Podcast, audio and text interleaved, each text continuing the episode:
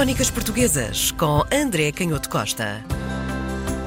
Está aqui já a nossa crónica portuguesa de sexta-feira. André Canhoto Costa hoje leva-nos até à Era Pombalina. É verdade, e a Era Pombalina, que é sempre um período, tal como o próprio Marquês de Pombal, aberto a novas interpretações, e apesar de ser dos períodos mais estudados, ou, ou melhor dito, sobre os quais mais se escreveu hum. na história de Portugal, também é daqueles uh, períodos em que continuam a, permanecer os mistérios uh, mais densos e, e, e, sobre os quais há muitas coisas que continuam em aberto, nomeadamente o próprio papel do Marquês de Pombal na relação com a aristocracia, porque nós temos na imaginação um bocado aquela ideia da perseguição à família Távora e a ideia de que o uh, Marquês de Pombal perseguiu os nobres e as coisas não são bem assim. O livro de que vamos falar, Sucessos de Portugal, Memórias Históricas, Políticas e Civis, em que descrevem os mais importantes sucessos ocorridos em Portugal desde 1742 até o ano 1804,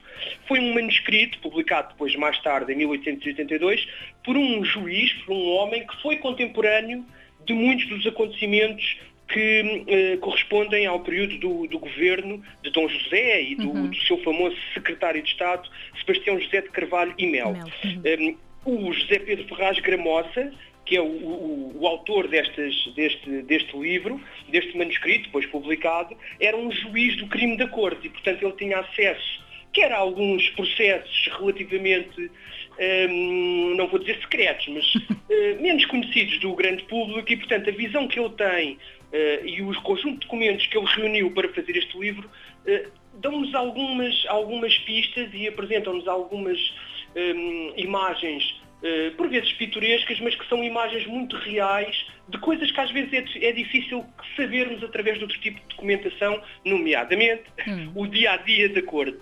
E esta história, uma das histórias que ele conta, envolve o Duque de Cadaval, que tinha os seus galanteios, como diz o, o José Pedro Gramosa, com uma certa atriz do teatro do Bairro Alto. Portanto, o Duque de Cadaval gostava muito de conversar com senhoras e de se envolver neste jogo de sedução com algumas senhoras e, e, e tinha, tinha uma relação com esta atriz do Teatro do Bairro Alto. E, e, onde é que ele foi encontrar essa, essa relação e esse manuscrito ou esses dados? De uma relação tão íntima?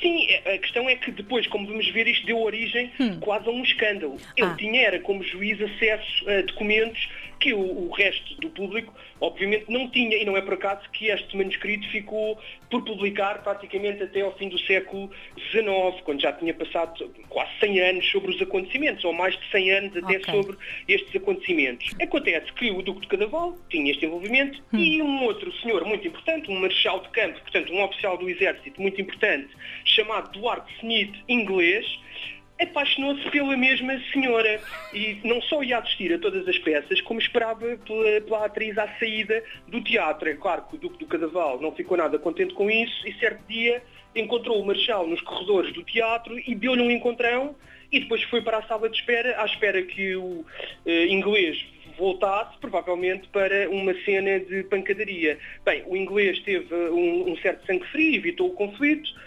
mas o escândalo, o boato correu Lisboa toda. E aqui aparece um Luís José de Mel que foi falar precisamente com o Conde do Eiras, depois Marquês de Pombal, uhum. Sebastião José de Carvalho e Mel, para interferir. E é por isso que nós sabemos a história através ah. do livro do Gramosa, porque ele depois publica a carta de 9 de março de 1770, em que o Marquês de Pombal explica o que aconteceu e que é muito interessante.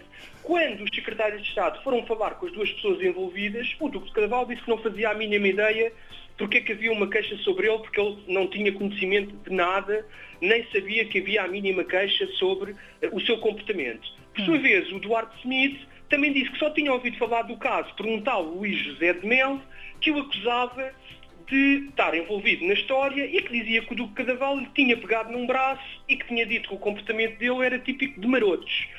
Acontece que, perante isto, uh, o, o, tal Luís José de Mel foi chamado à corte um bocado aflito, porque era ele, pelos vistos, o único que tinha posto a correr o escândalo, porque os outros senhores muito importantes negaram a história.